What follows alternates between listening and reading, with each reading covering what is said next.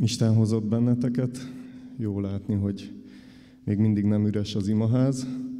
Jó látni azt, hogy akik itt vagytok, legalábbis így szemre, családonként és egyénenként is igyekeztek betartani azokat a intézkedéseket, amit megkövetel a mostani helyzet. Elkezdek egy igét, amit legalább négy vagy ötféle módon lehet helyesen befejezni. Milyen ige ez? Boldogok, és most befejezted valahogy magadban, ugye? Boldogok. Biztosan nem fejezted úgy be ezt az igét, hogy boldogok az özvegyek, az egyedülállók, a házasok, a párkapcsolatban élők. Nincsen, nincsen benne ilyen. Miért mondom ezt? Ugye a múlt héten Sámuel megelőlegezte a témát, hogy a házasságról lesz szó többek között. Mondhatod azt egyedülállóként, hogy akkor nekem most mi közöm a mai igeírdetéshez. És mégis azt kell mondjam, hogy van, mert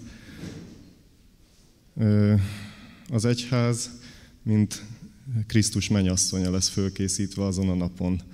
És más emberi kapcsolataidban is nagyon sokat profitálhatsz abból, hogyha meghallgatod azt az igét, ami a házasságról szól.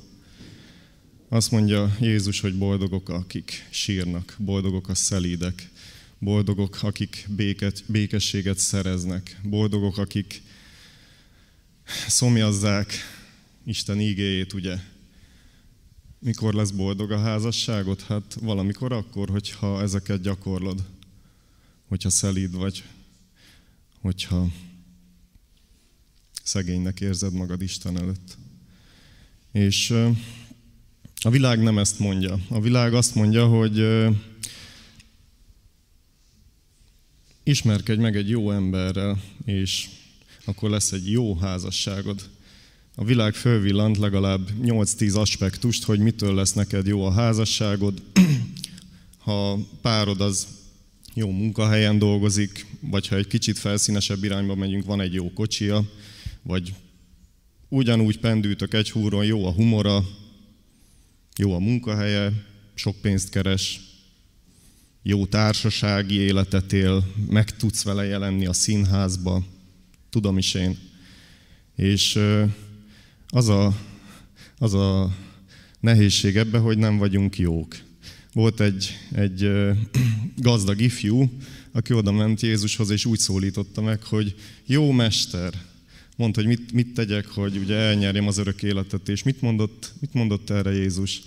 Azt mondta, hogy miért mondasz jónak? Egyedül Isten jó. Nem tudunk, nem tudunk jók lenni magunktól.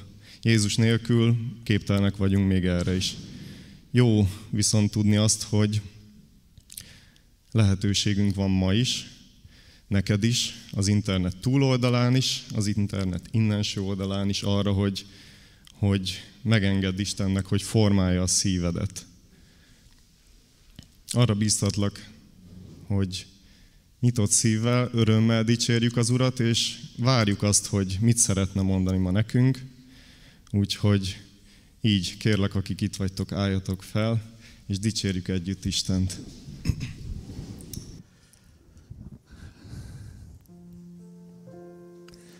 Két téma lesz az énekekbe. Az egyik az, hogy minden gondunkat vessük ő rá, mert neki gondja van ránk. Ez az első ének témája, utána pedig ez a családi téma, ami valamint az Isten dicsérete. Ó, mi hű barátunk Jézus!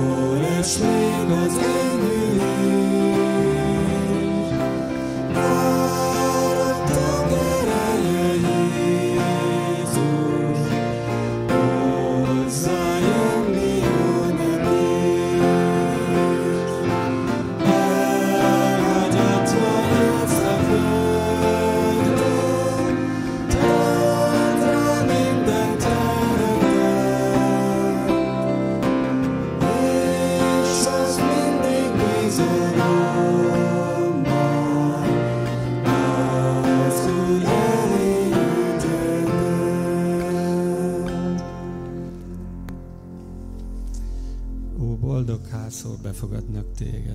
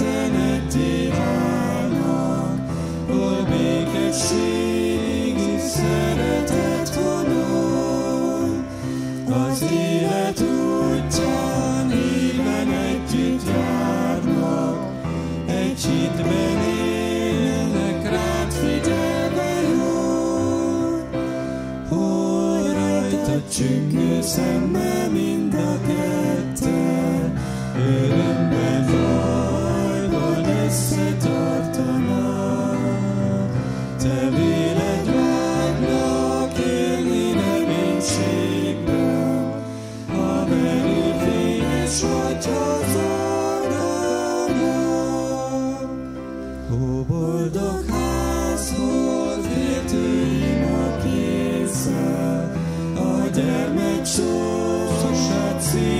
ünnepelt szép, gyermek barát, te a legjobb tanítás nyeri. Mind boldogan lábad kerére ülnek, és hallgatják hajkat szelít szavát. Már kicsit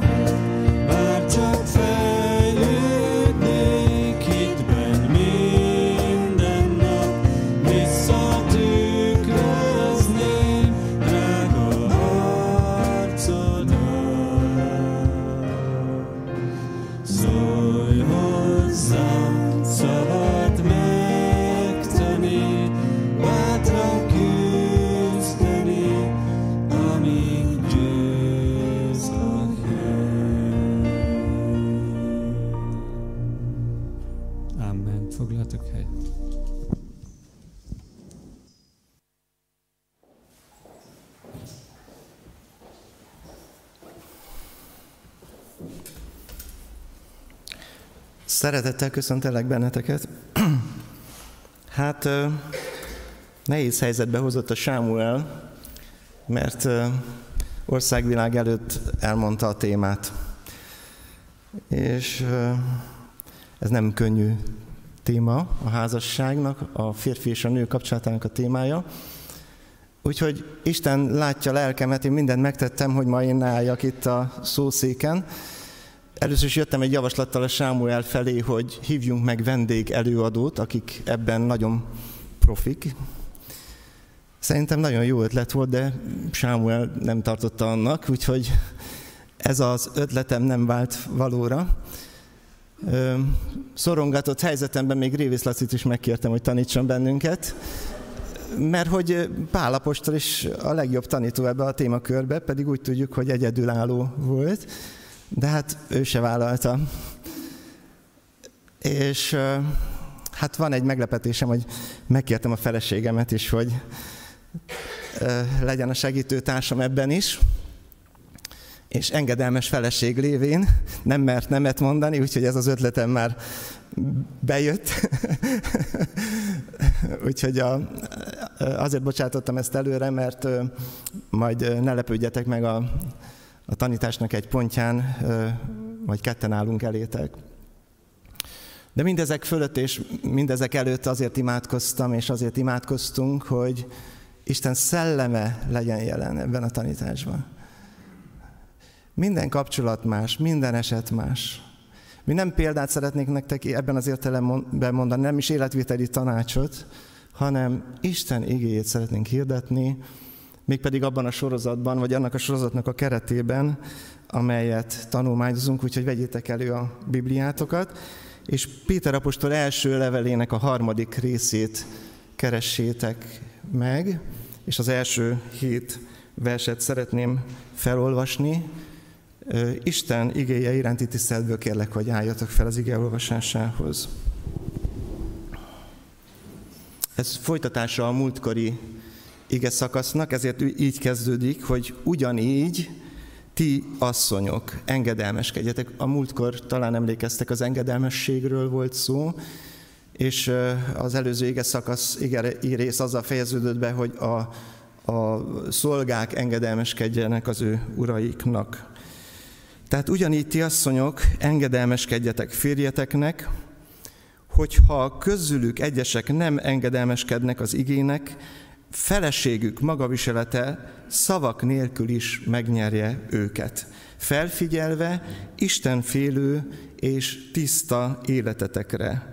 Ne a külső dísz legyen a ti ékességetek, ne a hajfonogatás, aranyékszerek felrakása vagy különféle ruhák felöltése, hanem a szív elrejtett embere, a szelíd és csendes lélek el nem mulló díszével, ez értékes Isten előtt. Egykor a szentasszonyok is, akik Istenben reménykedtek, így díszítették magukat, engedelmeskedtek férjüknek, ahogyan Sára engedelmeskedett Ábrahámnak, és urának nevezte őt. Az ő lányai lesztek, ha jót tesztek, és ha nem féltek semmiféle fenyegetéstől. És ugyanígy ti férfiak is megértően éljetek együtt feleségetekkel, mint a gyengébb félel. Adjátok meg neki a tiszteletet, mint örökös társatoknak is az élet kegyelmében, hogy imádkozásotok ne ütközzék akadályba. Uram, ez minden vágyam, hogy az imádkozásom ne ütközzön akadályba. És hiszem, hogy mindannyiunk vágya, hogy előtted tiszta és szent életet élhessünk. Látod, Uram, ennek a buktatóit, látod ennek a nehézségeit. Ezért kérünk téged arra, lép ki az igéből, és Szent Szellem által taníts bennünket a Te rended megérésére, a Krisztusi szeretet megérésére, a Krisztusi rend betöltésére. Cselekedd meg ezt ezen a délelőtt is szívünkben, hogy aztán a gyakorlatban is valóra tudjuk azt váltani a Te segítségeddel. Kérünk erre Jézus. Amen. Foglaljatok helyet.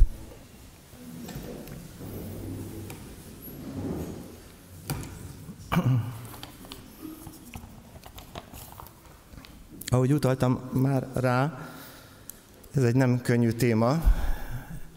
Salamon, aki nagyon bölcsember volt, egyszer azt merte mondani, sőt leírni a példabeszédek könyvében, hogy van néhány dolog, amit nem ért, és az egyik a négyből a férfi útja a nővel. Ezt nem érti Salamon. Hát ha Salamon nem érti, akkor nagy bátorság most előttetek azt mondanom, hogy én értem.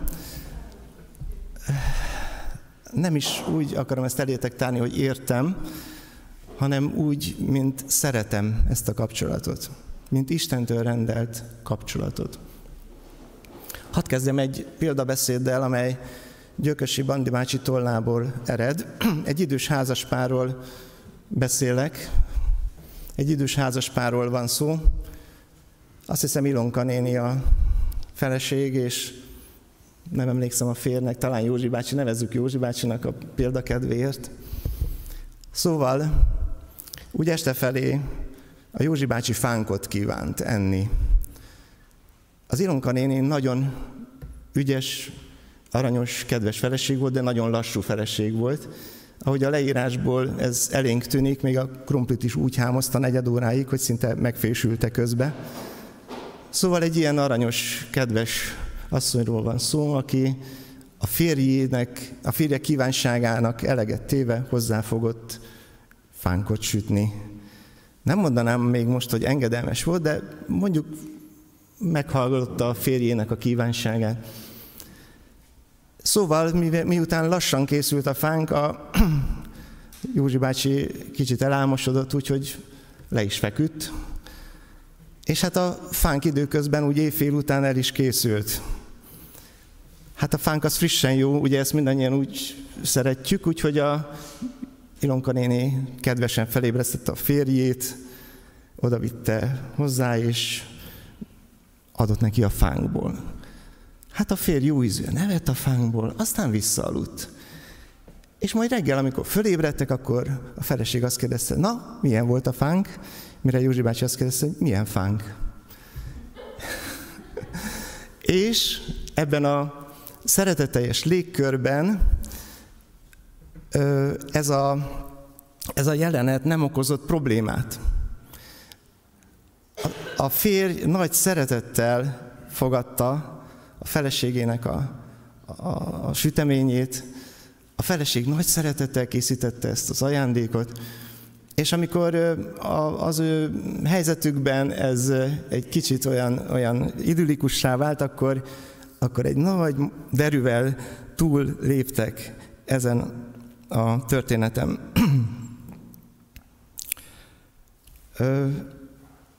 Ebben a történetben ez a két szereplő azért kedves nekem, mert nem, hogy elviselték egymást, hanem szerették egymást. És azért kedves nekem, mert én már biztos ideges lett, lettem volna 7 órakor, hogyha 6 órakor kezdi a fánkot sütni a feleségem, hogy hol van már az a vacsora.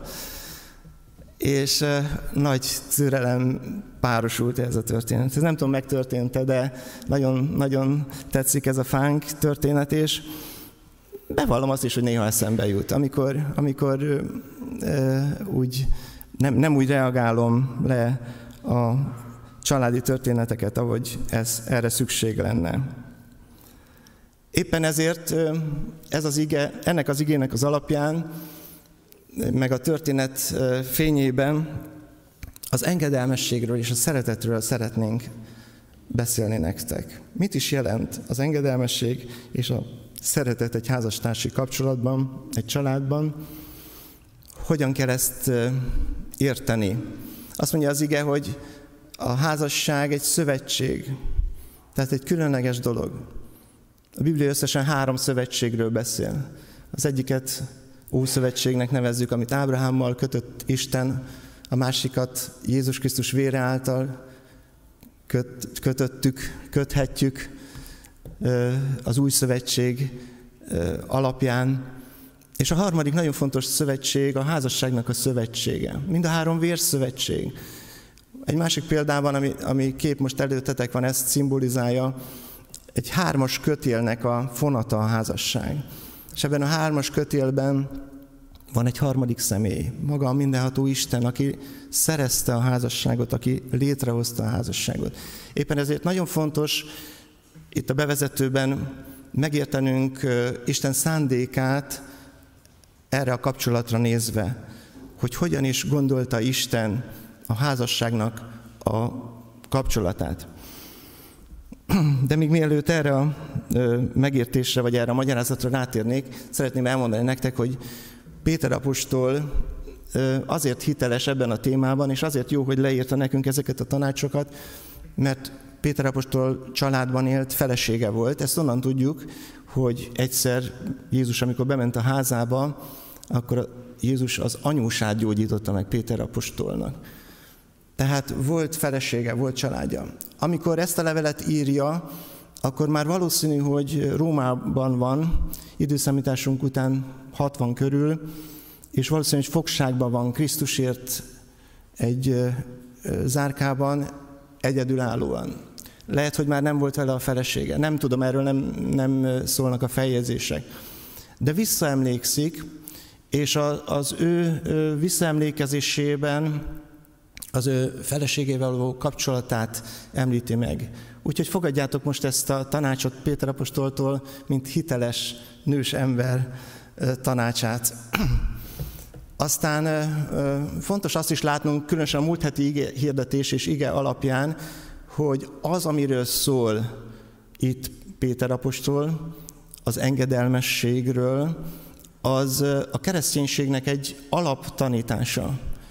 Ez az engedelmesség, amelyet elsősorban Krisztus valósított meg, majd erről fogunk külön szólni, ez, ez a tanítás, ez megváltoztatta a társadalmat, és ma is megváltoztatja társadalmunkat, ha komolyan vesszük. Az a meggyőződésünk, hogy ez a tanítás vetett véget a rabszolgatartó társadalomnak. Amikor arról hallottunk a múlt héten, hogy a szolgák engedelmeskedjenek az uraiknak. És amikor az, az ókori gyülekezetbe bement valaki, ott együtt ült a rabszolga és a rabszolga tartó, és szeretetben voltak együtt. Krisztusi szeretetben. Ugye milyen különös. És ö, ö, nem, nem azt mondták ebben a gyülekezetben, hogy engedjétek el őket, nem, azt mondták, hogy végezzétek a munkátokat úgy, mint az Úrnak. És hogyha ezt teszitek, akkor ez a szeretet átitatja a ti kapcsolatotokat.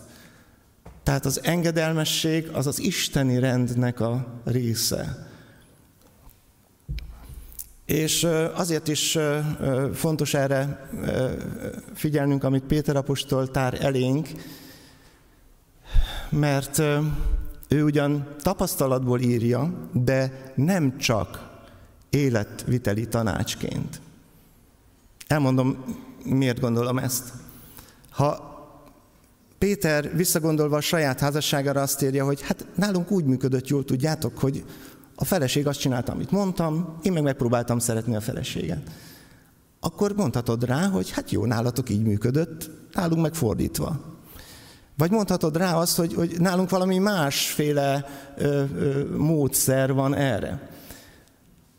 Vagy mondhat, mondhatná valaki azt, hogy hát nagyon könnyű ez az egész, hát ennyi, be kell tartani ezt a szabályt. Ezt is, meg ezt is. Ilyen egyszerű. Nem. Nem életviteli tanács.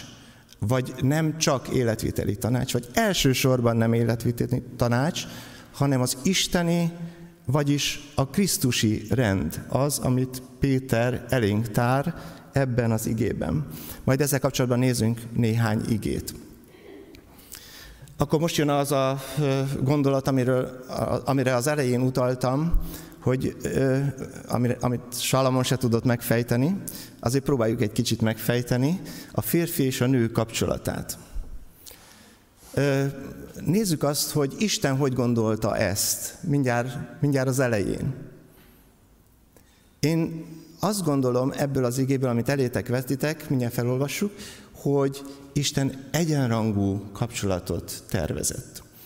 Mély álmot bocsátott azért az Úristen az emberre, és az elaludt, akkor kivette az egyik oldalbordáját, és húst tett a helyére. Az emberből kivett oldalbordát asszonyá formálta az Úristen, és odavitte az emberhez. Akkor ezt mondta az ember, ez már csontomból való csont, testemből való test, asszonyember legyen a neve, mert férfi emberből vétetett. Ezért a férfi elhagyja anyját és apját, ragaszkodik feleségéhez, és lesznek egy testé. Egy csodálatos szimbolika, hogy a, a, az ember teremtése után az, a, a hozzáillő társ teremtését az oldalbordából vette Isten nem a kis lába ujját használta erre, vagy nem a fejét. Egy mellérendeltségi kapcsolatot szimbolizál ez a leírás. Ö, Isten ebben a teremtésben egy olyan segítőtársat hozott létre, akit szíve szerint választott, szíve szerint teremtett, és szíve szerint választott Ádám is maga mellé, hiszen azt mondja, hogy ez, ez igen. Ez igen. Előtte felsorolta, fölvonultatta az állatokat, sehol nem talált mag az emberhez élő segítőtársa, de ez igen, ez már hozzám élő. És ez a, ez a rend, amit Isten kitalált, ez az egyenrangúság rendje. Úgyhogy az első feminista a világon az a teremtő volt, aki az egyenjogúságot magas szintre vitte. Nem igaz az a tanítás, vagy nem igaz az a vélemény a keresztény tanításról, hogy a keresztény tanítás nem szereti a nőket, hogy a keresztény tanítás nőgyűlölő. Igen, vannak, vannak nehéz igeversek, például Pál azt mondja, hogy nem engedem meg, hogy a nő tanítson. De kérlek, akik úgy gondoljátok, hogy ez, ez egy másik irányzat, figyeljetek arra, hogy ezt miért mondja Pál. Ezt miattunk mondja, férfiak miatt. Mert a férfiaknak a gondolata, az indulata, a hormonrendszere olyan, hogyha meglát egy nőt, akkor másra gondol, és nem tud a tanításra figyelni. Tehát Pál nagyon tisztában volt azzal az isteni rendel, amely a teremtésben előállt. És amikor ilyen tanácsot ad, természetesen övezve az akkori társadalmi rendel, akkor, akkor kihangsúlyozza azt is, mert az előző igevesben viszont azt olvassuk ugyanebben a szakaszban, hogy egymásnak is engedelmeskedjetek. Tehát kihangsúlyozza azt is, hogy van egy, egy isteni rend, amelyre figyeljetek.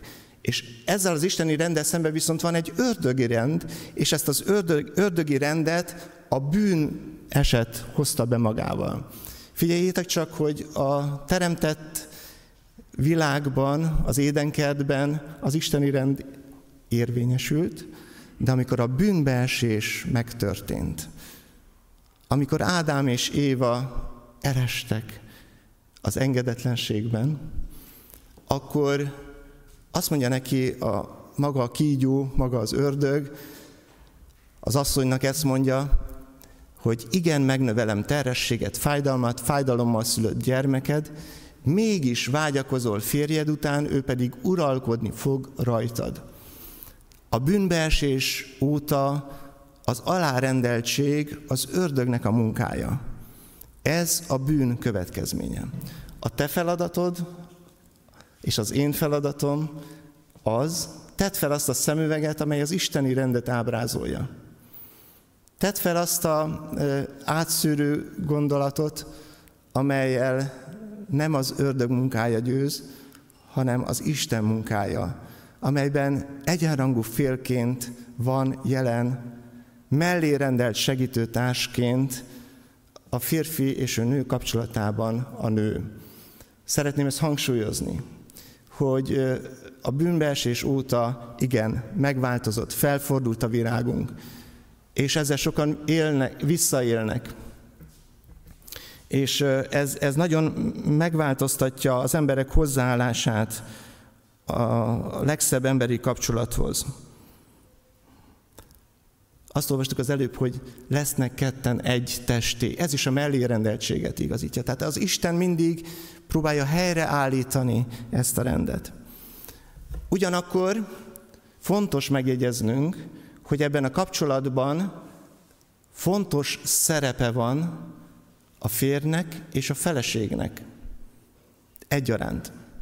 És azért, hogy az isteni rend érvényre jusson, ezért adja Péter apostol és Pál apostol is ezt a tanácsot, amelyben a vezetést, az Isten, isteni vezetést előtérbe állítva azt mondja, hogy ez úgy fog működni, hogy a férj legyen a családnak a vezetője, Istentől vett ö, látással vezesse a családot, a feleség álljon be emögé, segítse ezt, legyen engedelmes ebben, és hogyha ezt teszik, akkor a férj az ő szeretetével emelje fel, karolja fel a feleséget. Tehát a, az isteni rendben, az isteni rend szerinti kapcsolatban, a mellérendeltség érvényesülésében fontos a fér szerepét és a feleség szerepét látni.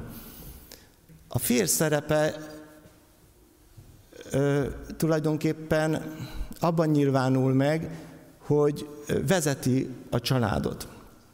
Tehát leszögezhetjük bátran, hogy a férfiak és a nők egyenlők ugyan Krisztus előtt, a Biblia mégis más-más szerepeket szán nekik a házasságban. Ez így van biológiai értelemben, és így van ö, szellemi értelemben is. Azt is leszögezhetjük, hogy a házastársakat is azért rendeli egymás mellé, hogy kiegészítsék, jó irányba formálják, csiszolják egymást, hiszen ő tudja igazán, hogy mire van szükségük.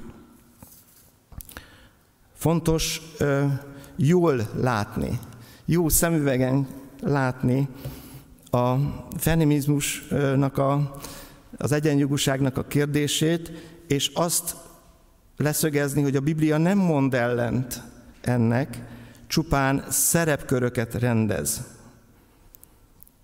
És ebben a szerepkörben van arra lehetőség, lehetőség, szabadság, hogy a feleség engedelmes szívvel részt vegyen ebben a kapcsolatban.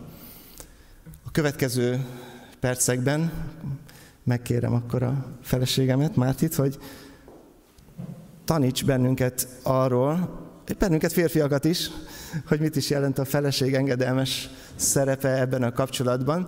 Nem tartottam érdomosnak, hogy én tanítsalak benneteket erről, viszont majd én végén szeretném elmondani, hogy mit jelent számomra a feleségnek az engedelmessége, és utána térünk rá majd a szeretet kapcsolatnak a másik oldalára, a férj oldalára.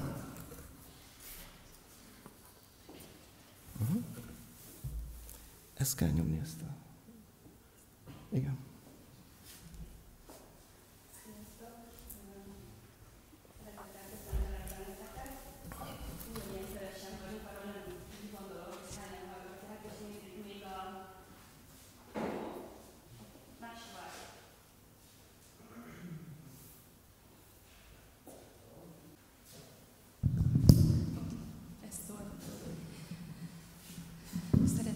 köszöntelek benneteket. Nem tanítani fogok, hanem megpróbálom elmondani, hogy én hogy járom ezt a feleségi szerepengedelmességet. És már egyből bűnvallással kezdem, mert nem, nem volt az első pillanatra igen a mostani kínálása. Amikor Laci egy hónappal ezelőtt körülbelül mondta, hogy álljunk ki ketten, és beszéljünk erről, mondtam, hogy hát ez kizárt. Nem én vagyok a mintafeleség, aki itt az engedelmességről elmondhassa, hogy milyen jól csinálja. Volt pár ötletem, hogy kit lehetne megkérni, de mindenki nemet mondott, úgyhogy el is döntöttem, hogy ha Isten nem ad mást, aki erről beszéljen, akkor ide állok, és hogyha nem leszek beteg, nem leszek náthás, nem köhögők, akkor kiállok. Úgyhogy Isten megőrzött, úgyhogy kénytelen vagyok most itt kiállni, de szeretnék engedelmeskedni.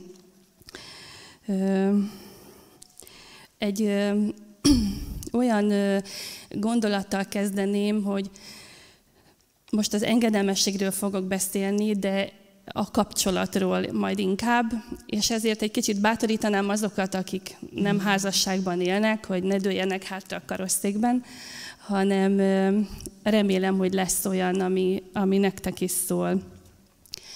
A legelején azzal kezdeném, hogy most 32 és fél éve vagyunk házasok, Isten kegyelméből, és amikor én még tini voltam, egy kis fiataloknak egy kis üzenet, akkor már én imádkoztam ezért, hogy Isten adjon nekem olyan férjet, aki, aki hozzám illő.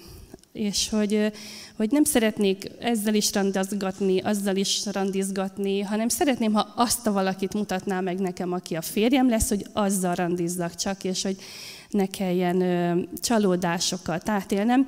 Egyébként tiszta nyugodt voltam, mert abban az ifjúsági körben, ahol voltunk, ahol szolgáltunk a budai gyülekezetben, ott nagyon sok szép lány volt. Szőke, kékszemű, csinos, vékony, magas.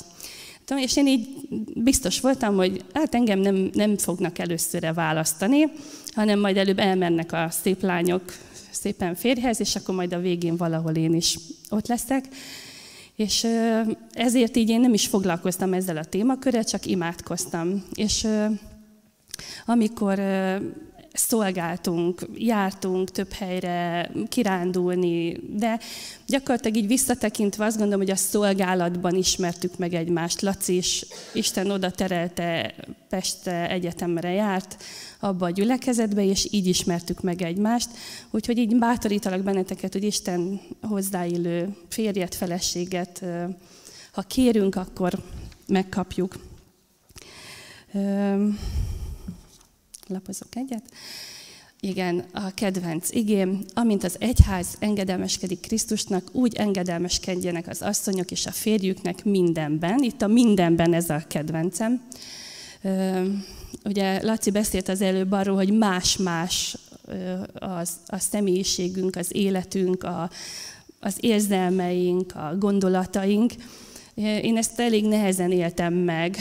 Most így visszagondoltam egy picit az elmúlt időszakra, hogy miben vagyunk mások. Most gyorsan felsorolok pár dolgot.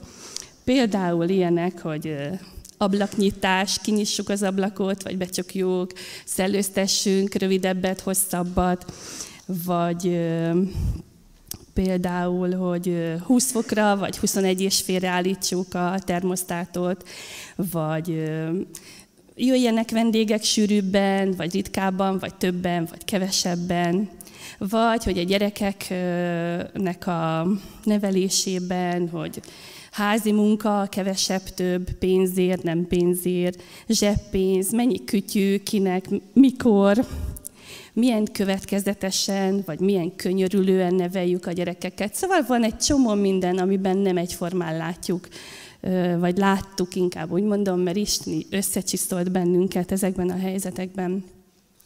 Hogyha közülük egyesek már, hogy a férjek közül nem engedelmeskednek az igének, feleségük magaviselete szavak nélkül is nyerje meg őket, felfigyelve Isten félő és tiszta életetekre. Szerintem ez magáért beszél. A következő ige, az nekem több helyre ki van írva otthon. Több, több igen, nagyon sokig ki van írva a lakás minden pontján.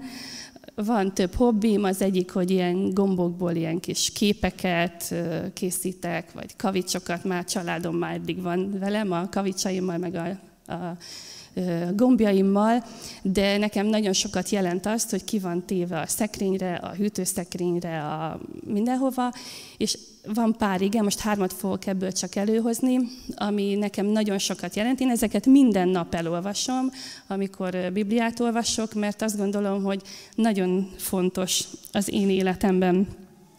Ne igazodjatok-e világhoz, hanem változzatok meg elmétek, értelmetek megújulásával, hogy megítélhessétek, mi az Isten akarata, mi az, ami jó, ami neki tetsző és tökéletes. Én ezt már nagyon régóta nagyon fontosnak tartottam, és így a házassággal kapcsolatban is nagyon sokat olvastam, már ifik tini koromban is házasságos könyveket, próbáltam előadásokat hallgatni, meg azóta is ezt így próbálom. Például emlékszem, hogy annó még Géza bácsi feleségével, Olgininivel így megadatott, hogy voltak ilyen fix időpontok, amikor ő is várt, én is vártam, és nagyon sokat mesélt arról, hogy ő hogy élte meg feleségként, hogy tudta Géza bácsit támogatni. Nekem akkor ezek nagyon sokat jelentettek. Nagyon sok beszélgetés volt, ami, ami segített ebben. Nagyon sokat tanulok máig is a kolléganőimtől, akik, akik jó példával is járnak előttem, és igyekszem tanulni tőlük. A következő ige, Jézus megüresítette magát, szolgai formát vett fel, megalázta magát, és engedelmeskedett a kereszt halálig. Hát ezt is kiírtam magamnak, itt egy ö, ilyen üres ö, köcsög formát rajzol, vagy ragasztottam ki ehhez az igéhez, mert azt gondolom, hogy ez elég nehéz lecke, ezt is folyamatosan tanulom jól csinálni, vagy próbálkozom. És ez is egy ige, itt egy szőlőtő és egy kis szőlő van a, egy gombokból kirakva. Én vagyok a szőlőtő, ti a szőlővesző. Aki én bennem marad, és én ő benne, azt terem sok gyümölcsöt. És itt a lényeg, mert nélkülem semmit sem tudtok cselekedni.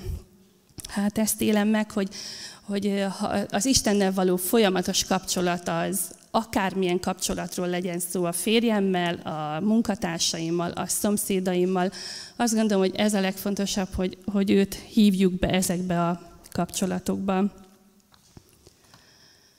A férnek való engedelmességet az Úrnak való szolgálatnak kellene tekinteni. Igyekszem örömmel, szívvel, lélekkel, ahogy az ige is mondja, hogy hogy szolgáljunk. Minden nap a házaspárok kis döntéseket hoznak, amelyek nagy döntésekhez vezetnek. Gondolkoztam, hogy melyik volt a legutóbbi nagy döntés, ami kis döntésekből állt össze. Ez pedig az autóvásárlás. Nyilván ez teljes a Laci hatásköre, de már ugye én is régóta vezettek, és akkor így volt pár gondolatom, hogy milyen lenne még egy jó autó, vagy jó használt, persze adott a dolog, de hogy mégis, és nagyon sokáig bennem volt az, Lacinek volt egy kiválasztott használt autója, amit azt, azt gondolta, hogy az lesz a tökéletes. Én meg így próbáltam így, hát nem annyira tökéletes, mert azért ezt, meg ezt, meg ezt esetleg.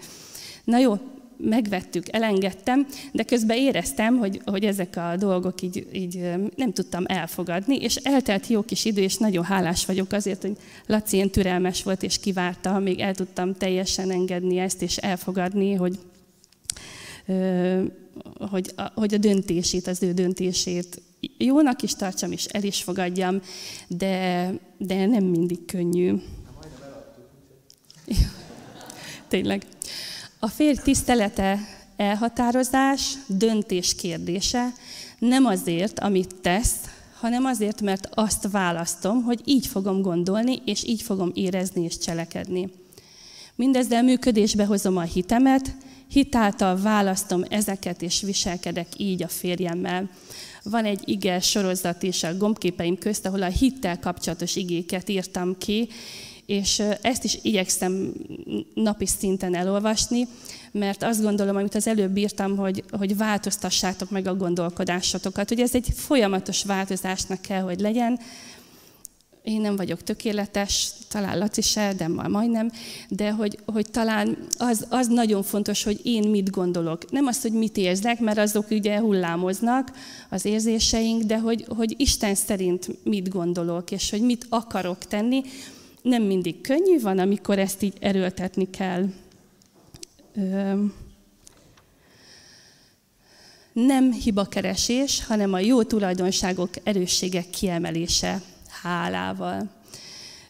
Lacinak az 50 éves szülinapjára a gyerekekkel összeszedtünk 50 dolgot, hogy miért szeretjük, és miért vagyunk hálásak érte, és tegnap este kiderült, hogy nem emlékszik rá. Pedig nagyon sokat dolgoztunk vele, egy füzet lett belőle, és ö, ö, így gondoltam is, hogy hát akkor kár volt ennyit dolgozni vele, de nem, mert azt gondolom, hogy nekünk volt talán a gyerekeknek, meg nekem volt ez a legfontosabb, hogy, hogy, hogy igenis, hogy, hogy erősítsük őt abban, és a jó tulajdonságait ö, szedjük össze, és lássuk mi magunk is.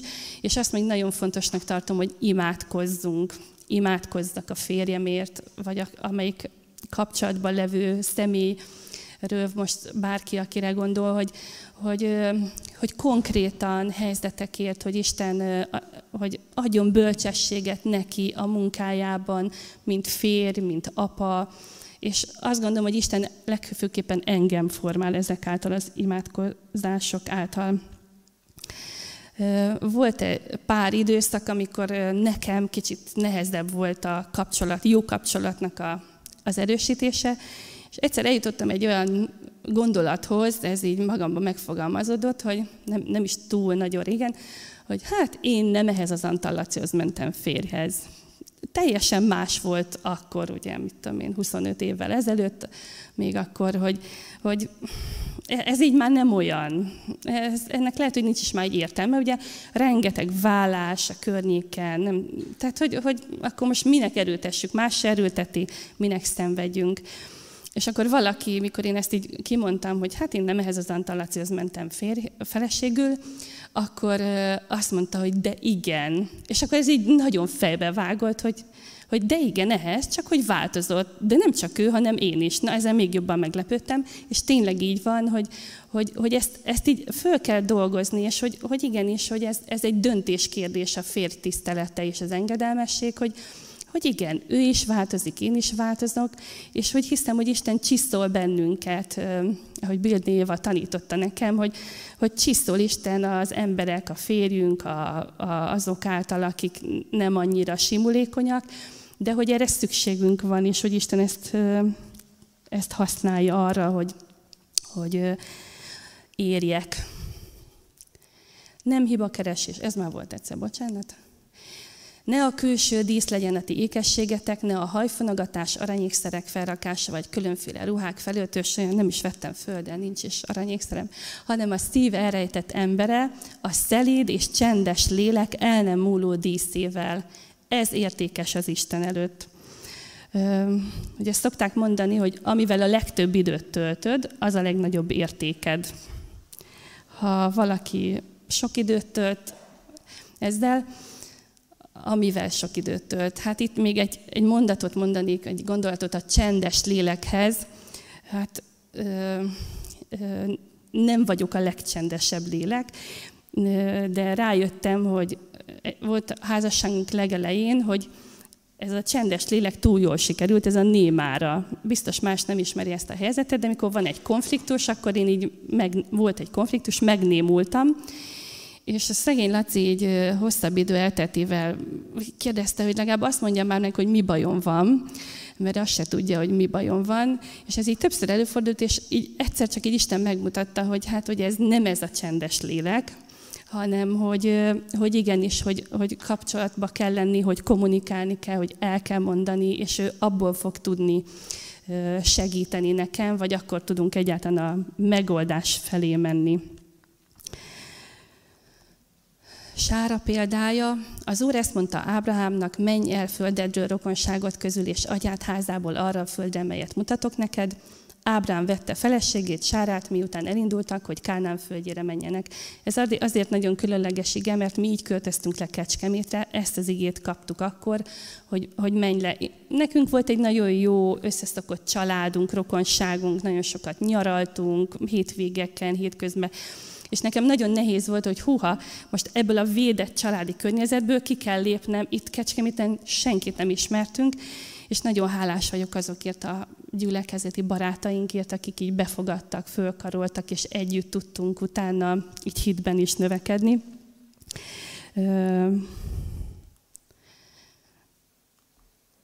az, a sáráról, az ő leányai lesztek, ha jót tesztek, és nem féltek semmiféle fenyegetéstől.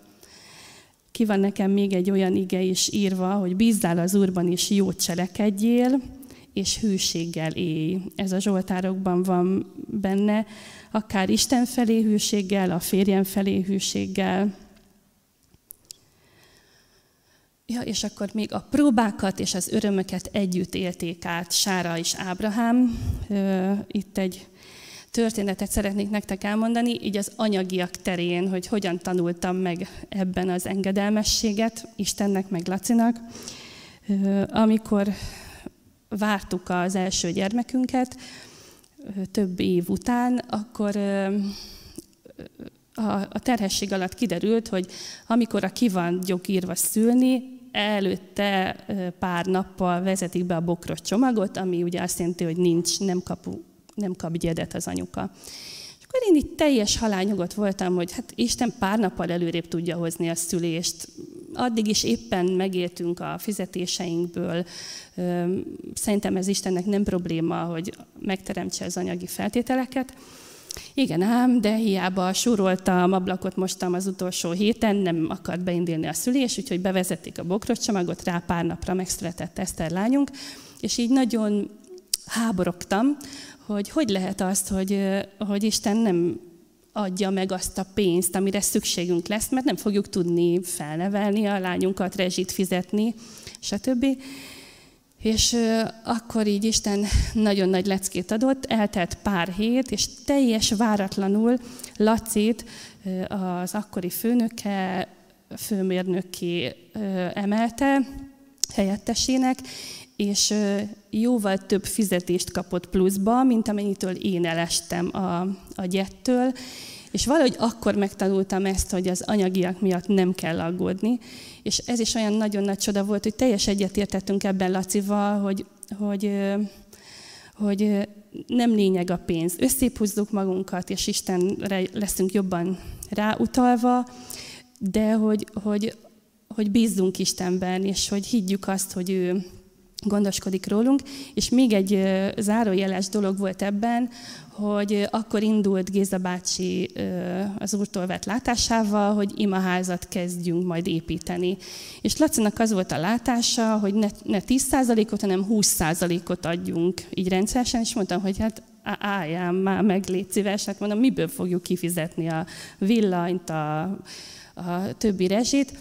És és, és ekkor jött akkor ez a, ez a fizetésemelés, ez a munkakörváltás, és valahogy ezt azóta így teljes el tudtam engedni, ezt akkor talán sikerült megtanulnom ezt a leckét, hogy, hogy Istennél nem számít, hogy időpontok, dátumok, hanem azt számít, hogy, hogy, hogy rá tudom-e bízni magamat, vagy nem, vagy magunkat.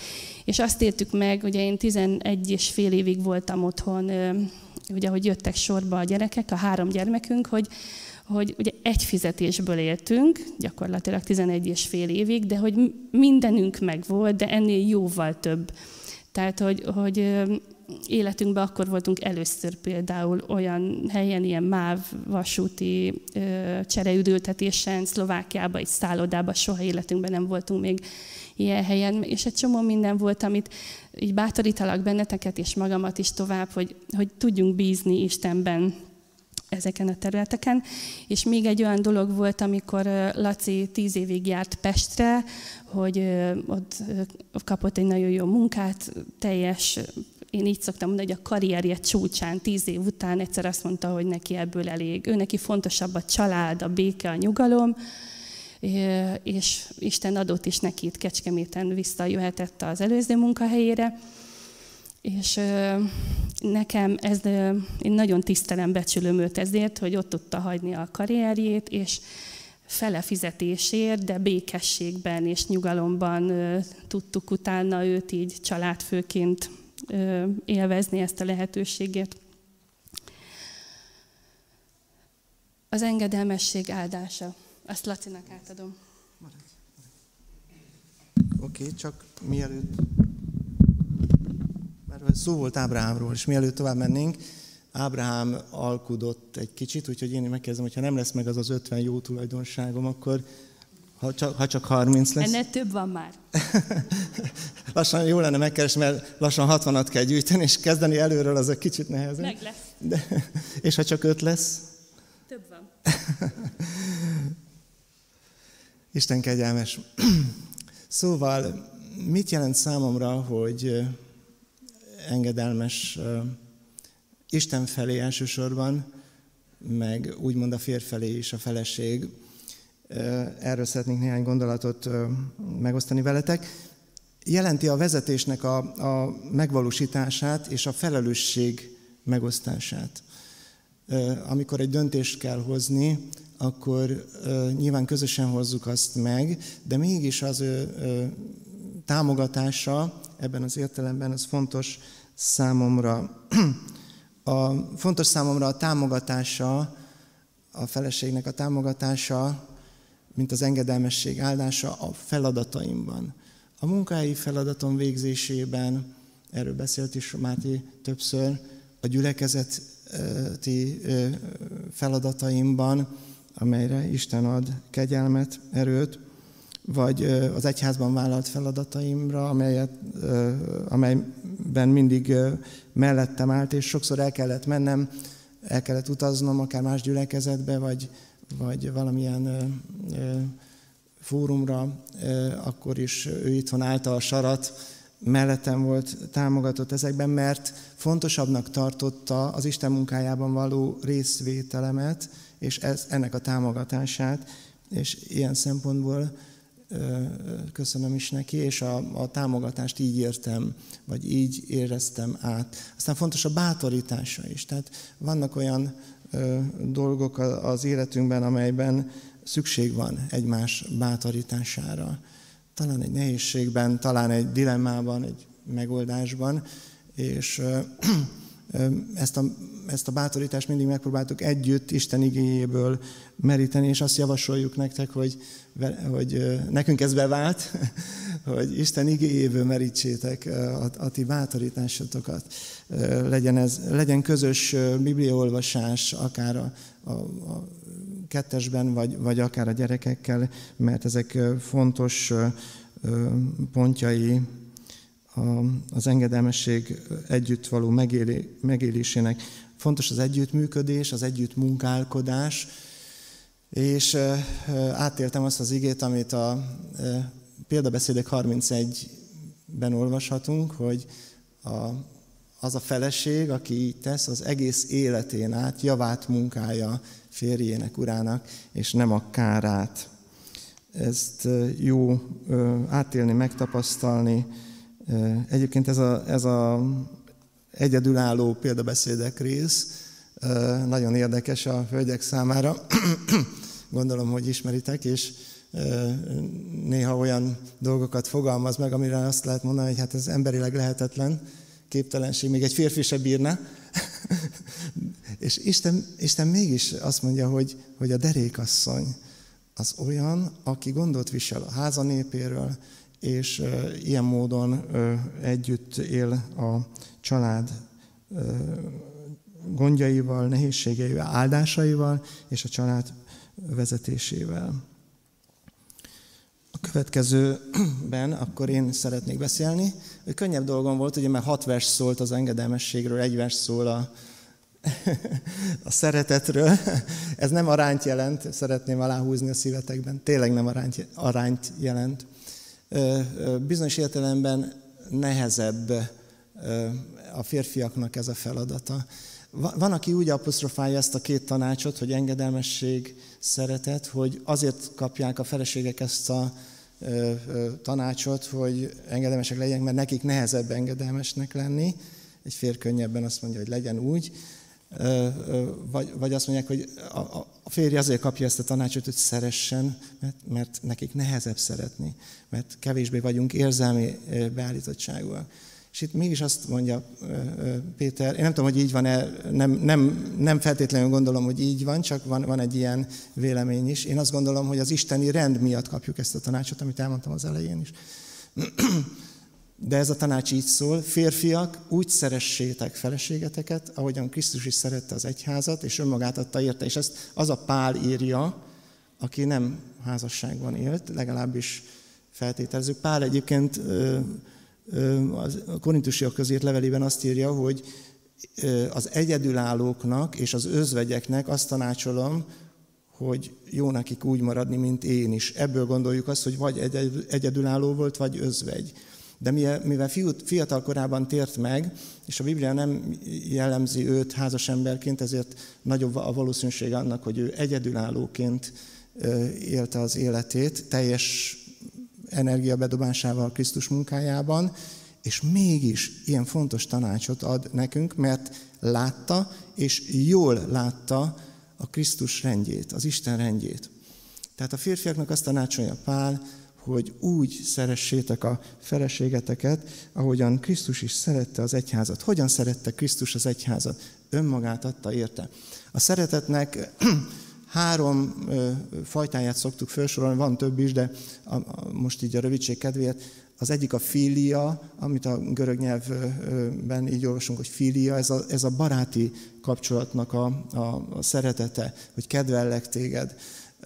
Van az eros, ami, ami a férfi és a nő közötti szerelmi kapcsolatot fejezi ki, de Krisztus ezen fölül az agapé szeretettel szerette az egyházat Az agapé szeretet az a szeretlek, mert szeretlek kategória. Amikor, amikor a, a feltétel nélkül valósul meg a szeretet. Krisztus már akkor és már úgy, akkor úgy szeretett bennünket, mikor még bűnösek voltunk, és önmagát adta érte. Na most hogy tudom én szeretni a feleségemet úgy, ahogy Krisztus? Egyféleképpen, ha Krisztus él a szívemben. Mert akkor már nem én szeretem őt, hanem Krisztus szereti bennem őt. Úgyhogy ez egy nagyon fontos mérce. Kedves férjek, amikor lecseng a szerelmi kapcsolatnak az íze, talán eltelik 10, 20, 30, 40, 50 év a házasságotokban, ahogyan Krisztus szerette az egyházat, azzal a feltétel nélkül szeretettel ragaszkodjatok, szeressétek feleségeteket. Fontos, hogy átáradjon rajtunk is ez a szeretet, és készek legyünk mi is önmagunkat adni azokért, akiket így szeretünk. Nem tudjuk ezt önmagunktól, képtelenek vagyunk rá, de erre kér az ige. Péter még két nagyon fontos jelzőt tár elénk. Rövidesen befejezem, ha még van annyi türelmetek, hogy befejezzük, de ezt a két jelzőt még nézzük meg, a megértést és a tiszteletet. Azt mondja Pál, hogy ti férfiak, vagy bocsánat, Péter, ti férfiak megértően éljetek együtt a feleségetekkel, mint a gyengébb félel, adjátok meg nekik a tiszteletet, mint örökös társaitoknak. A megértés számomra valami olyasmit jelent, hogy komolyan veszem a társamat. Eszembe jut egy film, amiben a depresszióba sodródott feleség elmegy a pszichológushoz, és a férj otthon van, várja, elmegy az orvoshoz, és a férj otthon van, és várja, várja haza, és amikor hazajön, akkor megkérdezi, hogy na mi újság van? Hát azt mondta az orvos, hogy depressziós vagyok. Hála Istennek, már azt hittem valami komoly baj van, mondja a férj. Hát ezen a feleség aztán padlót fogott. És ez egy negatív példa arra vonatkozóan, hogy, vajon, hogy, hogy, hogy amikor a feleségünk, vagy a, a nő a, a, ilyen értelemben akár biológiai folyamatok miatt, női folyamatok miatt, akár az érzelem világának a kiteljesedése miatt valami mélységbe kerül, akkor tudom-e megérteni? A megértés nem azt jelenti, hogy azonosulok vele, nem tudok, nem, nem, nem empátiát jelent ebben az értelemben, nem tudok vele azonosulni, pont azért, mert nem vagyok nő. De hogy komolyan vegyem az ő érzéseit, és, és ne, ne azt mondjam, hogy hála Istennek, ez csak egy depresszió, hanem azt mondjam, hogy, hogy gyere, találjuk meg a, a, a reményt, a megoldást. És ez a, talán a megértésnek ez a fajtája nekünk nehezen megy férfiaknak, mert, mert mások vagyunk, de ez a szépsége ennek a kihívásnak. És ez nem teher, higgyétek el, ez örömforrás az életünkben. A másik a, a tiszteletadás. Figyeljetek arra, hogy ez nem egy Isten tisztelete. A feleség nem Isten, nem is bálvány. Sajnos sok házasságban az. Nem. A feleség egyenrangú, Istentől rendelt társ az életünkben, és a tiszteletet az ő elfogadásával, segítésével, támogatásával kell megadnunk. Erre hívja fel a figyelmünket itt Péter apostol. Nem bántom, hanem elfogadom úgy, ahogyan Isten ajándékozta nekem. És miért ajánlja ezt Péter? Azért, hogy az imádkozásunk, az Istennel való kapcsolatunk ne csak a, ne ütközön akadályba, így fogalmazunk, ne csak a plafonig menjen az ima. Ott van egy akadály a plafon, plafon mintha nem jutna, nem jutna túl. Igen, hogyha ha megterhelt vagy, hogyha nem tiszteled a feleségedet, és hogyha nem érted meg, nem vagy megértő társa, akkor Isten előtt nem kedves a kiáltásod Istenhez. Úgyhogy legyen ez egy intőjel is az életünkben, hogy legyen, legyünk ilyen értelemben társak, hogy majd az örök életben is társak lehessünk. Erről szól ez a Péteri tanács. Hogy honnan tudom én, hogy a Laci szeret, hogy milyen áldások vannak ebből. Az egyik a bizalom. Valaki azt mondta, hogy egyelő idő.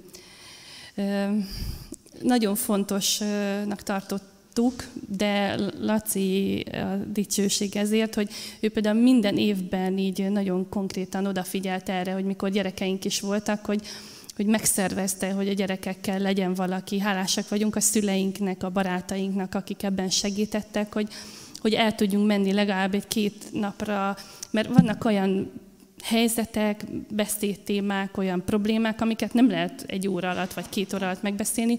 Kell hozzá egy bizalmi kapcsolat még erő, erősítése ahhoz, hogy, hogy ezt el tudjuk mondani egymásnak nagyon jó gyakorlatunk volt, amikor egy olyan időszakban voltunk, hogy túl nagy volt a nyűzsi esténként otthon, akkor már otthon lehetett hagyni a három gyereket egyszerre, de el tudtunk menni egy órára sétálni, és ezt nagyon sokáig, évekig csináltuk, hogy már gyerekek mondták, és na most már itt az ideje, menjetek sétálni. Rátok fér, gondolom, így gondolták. Ez nagyon-nagyon jó gyakorlatunk volt a védelem, biztonság, elfogadás, bátorítás.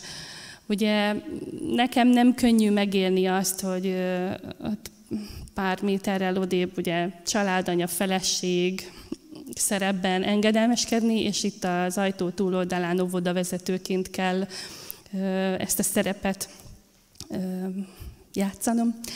És, és kell ennyi idő legalább arra, hogy itt mikor elmegyek, akkor még hazaérek, addig át tudjon állni egy picit az agyam, a szívem erre. De olyan jó, hogy Laci ebben is tényleg ezt a támogatást megkapom tőle, hogy, hogy itt segít ebben, segít abban, hogy amikor nehézségek, vagy támadások, vagy rágalmazások értek, akkor mindig mellettem volt, és tudtam, hogy, hogy, hogy szeret, és hogy, következő viseljétek el egymást, és bocsássatok meg egymásnak. Tudtam, hogy, hogy elviseli ezeket a, a helyzeteket, ezeket a nekem a nehézségeimet is, meg a, a problémáimat, és hogy megbocsátna, és, és ez, ez nekem nagyon-nagyon fontos. Ugye Isten szeretet is, is nagyon érzem ebből, hogy megbocsát, és azt, hogy Laci is megbocsát, és sokszor anélkül, hogy, hogy még ki is mondtam volna, hogy bocsánat, ne haragudj rám, tudom, hogy megbocsátott, és tudom, hogy, hogy szeret, és, és nekem ez nagyon fontos, mert azt is látom, hogy ugye nyilván nekem is kell ezt gyakorolnom, sokat tanulok tőle ebből, de hogy, hogy nagyon sok házasságot látok emiatt tönkre menni, megromlani, mert nem tudnak megbocsátani egymásnak. Túl közelről is látok ilyet, és nagyon nehéz ezt megélni. És talán ez is inspirál engem arra, hogy, hogy igenis ne feküdjek úgy le, hogy, hogy, hogy harag vagy meg nem bocsátás van a szívemben, akár felé is. És akkor egy utolsó, ige, ez a a reménység Istene pedig töltsön be titeket a hitben teljes örömmel és békességgel, hogy bővölködjetek a reménységben a Szent Lélek ereje által. Ezt most a héten kaptam, és ugye itt ez a vírushelyzetek, pozitív tesztek, lélegeztetőgép, ugye annyi minden van, ami, ami, ami nehézség, de hogy, hogy, hogy a reménység Istene. Egy másik fordításban úgy van, hogy Isten, aki a reménység forrása. Ez olyan sokat jelentett nekem, ugye ez a minden forrásom te benned van, Uram, de hogy Isten a reménység forrása is. Ezt kívánom magunknak, meg nektek is, hogy, hogy, hogy a reménység Istene töltsön be titeket, és a hídben teljes örömmel, a hídben teljes örömmel és békességgel, hogy bővölkedhessünk a reménységben a Szent Lélkerej által, akár a házassági kapcsolatban, akár a munkatársi, a szomszédi, a, a baráti kapcsolatban, hogy tudjunk egyre inkább Isten dicsőségére élni, és hogy Krisztusi jellemünk egyre jobban formálódjon ki. Ezt kívánom nektek és meg magamnak is. Nagyon köszönöm, hogy Vállaltad ezt, Márti? Még egy utolsó diát szeretnénk elétek vetíteni, mert ez egy nagyon különös dolog, hogy egy férfi-nő kapcsolatban Isten megosztja azt a két feladatot, az engedelmességet és a szeretetet, de tudjátok, az az igazság, hogy Isten Krisztusban egyszerre tölti be mind a kettőt. Mert Jézusról azt olvassuk, hogy ő engedelmes volt mind halálig. A kereszt halálig. Ez az egyetlen sanszunk arra, hogy akár feleségként, akár férként meg tud élni az igének ezeket a tanácsait. Valamikor a 90-es évek elején egy lelkisegély szolgálatba vettünk részt közösen. Nagyon sok házasság romlást, romló házasságnak a tapasztalatait hallgattuk, áttéltük, és az kristályosodott ki bennünk, hogy, hogy minden házasságban, amely, amely romló, vagy a legtöbb házasságban, az ok ez, hogy az isteni rend nem tud megvalósulni. Nem az alá és fölé rendeltség, hanem a mellé rendeltségben az engedelmesség és a szeretet. És tudjátok, olyan furcsa, hogy hívőktől már olyat is hallottam, hogy ezt vádként fogalmazzák meg egymás felé. Isten nem vádol. Ma is ezt kínálja. Nincs más megoldás. Nekem is, nektek is. Gyertek, kérjük el ezt Istentől. Arra hívlak benneteket, hogy hajtsunk fejet, és hozzuk Isten elé a kapcsolatainkat. Hajtsátok meg a fejeteket, csukjátok be a szemeteket, és beszélgessetek az Istennel. Kérjétek, hogy a Szent Szellem által mutasson rá a szívetekben az isteni rendnek a hiányosságaira.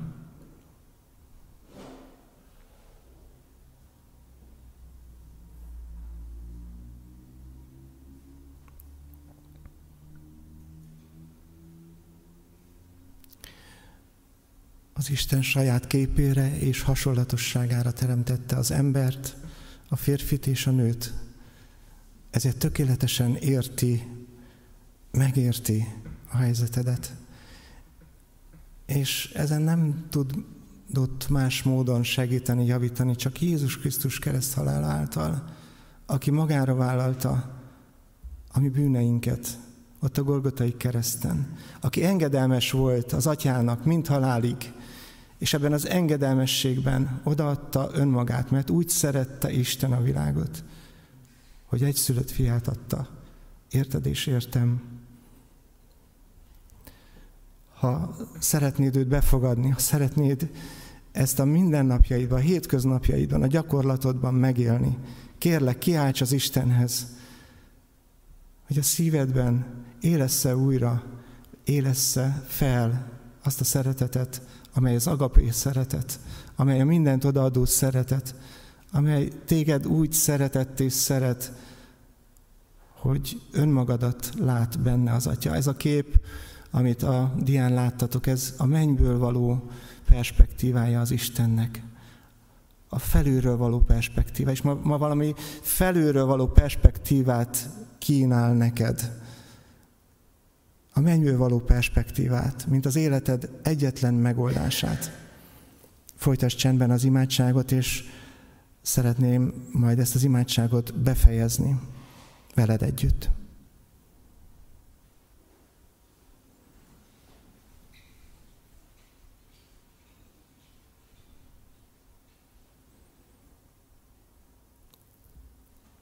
Úr Jézus Krisztus, köszönöm, hogy megszólíthatlak, és köszönöm, hogy megváltómnak nevezhetlek. Köszönöm, hogy jelen vagy az életünkben, és valami megmagyarázhatatlan változást hozol és hoztál abban. Téged áldunk és magasztalunk ezért. Szeretnénk kérni továbbra is a Te segítségedet, szeretnénk kérni azt, légy a mi oltalmunk, áldásunk, erőnk, erőnk forrása, hogyha elfogyna az erőnk a megértésben, az engedelmességben, a tiszteletben, az egymással való kapcsolatban, akkor Te általad hadd éledjen az újra.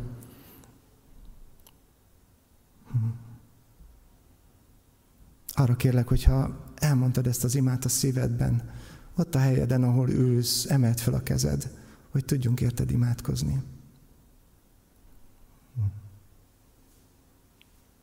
Uram, Te látod a mi döntéseinket, látod azt, hogy vágyunk a Te tökéletes megoldásodra. Kérlek azoknak az életében, akik akár az internet előtt, akár az imaház terejében felemelték a kezüket, Uram, érints meg, adj megoldást a jelenlegi helyzetükben a Te kegyelmed által. És imádkozom, Uram, azokért a házasságokért, különösen azokért a hitben élő emberek házasságáért, akik, akik ezt eh, nehezen tudják látni, érteni, megélni.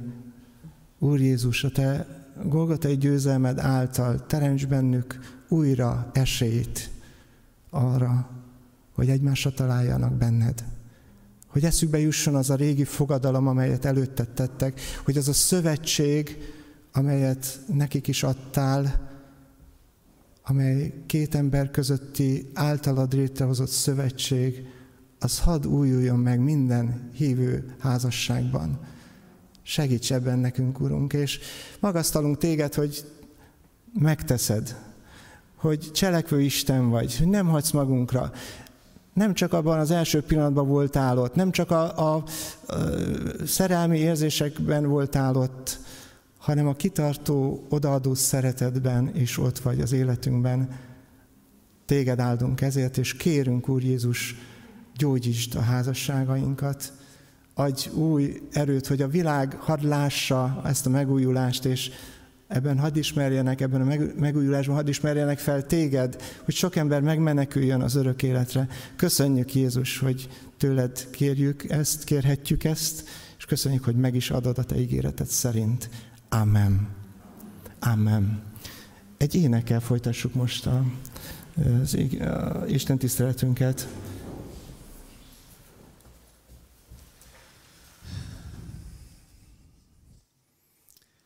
14-es ének lesz az. Formáld a szívünket. thank you